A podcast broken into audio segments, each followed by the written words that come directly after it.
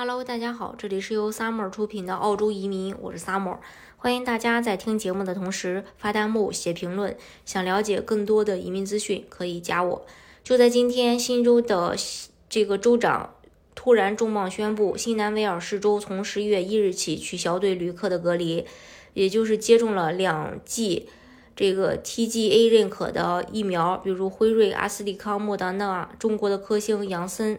还有这个入境人将免于酒店隔离，并且无需居家隔离。州长此举就是向世界宣布新州即将重新开放。澳洲此举再次向世界发出信号：我们欢迎所有的人，我们平等对待每个人。澳大利亚的公民、PR 与其他所有类别签证持有人都是一样的。重点就是区分接种疫苗和未接种疫苗的情况。随着新州官宣开放的具体日期，也成为全澳。呃，首个开放边境的地区，随着全澳的疫苗接种率提高，澳洲其他地区也会推出相应的政策。新州州长表示，新州的居民比想象的速度达到了百分之八十的接种疫苗的里程碑，而放宽限制以及海外游客回国将有助于家庭团聚，并呃显呃这个能够提振经济，呃，然后。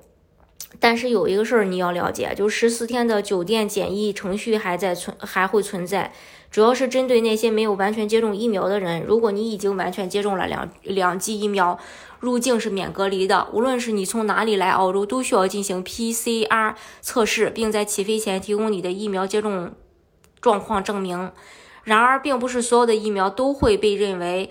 呃，是平等的。新州政府表示，在未来几天提供有关测试要求的细节。自大流行病开始以来，新州一直占据着回国，呃，国际旅行者的绝大部分份额。根据十一月开始的新计划，每周将只允许二百一十名未接种疫苗的入境人从海外进入新州。对于已经接种过两两剂疫苗的人来说，允许到达的人数没有上限。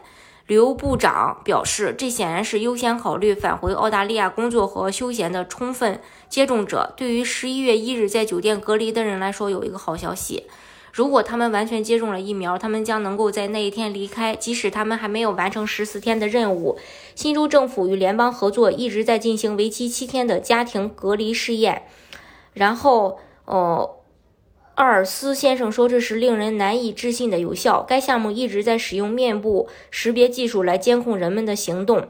数据表明，扩大该项目的规模将需要大量的资源。”然后他们称，他们没有理由让卫生工作人员和警务人员和其他公务员离开他们的一线工作，让他们去监测被隔离的人。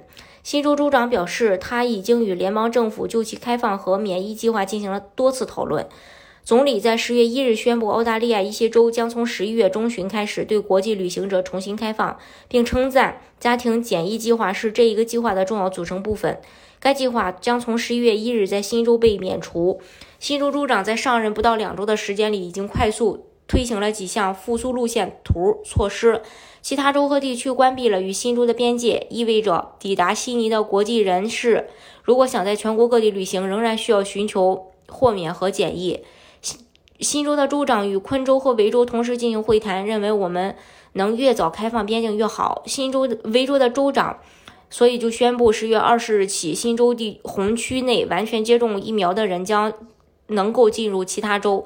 他们需要在旅行前七十二小时返回疫情测试的阴性结果，并再次接受测试，并在抵达维州时进行隔离，直到返回阴性结果。新州表示，新州的州长表示愿意在国际旅行方面单独行动。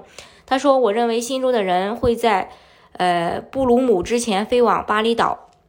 我们希望新州能够重新加入世界。我们不能生活在这里的，呃，我们不能就是生活在这里的这个做这个隐士，呃，王国里的人。那你来自哪个国家并不重要，但是你打过什么疫苗确实很重要。”该计划只适只适用于接收了澳大利亚治疗用品管理局批准的疫苗，目前包括阿斯利康、辉瑞、莫德纳和强生公司。这是关于这一点。大家如果想具体了解澳洲的移民政策的话呢，可以加我。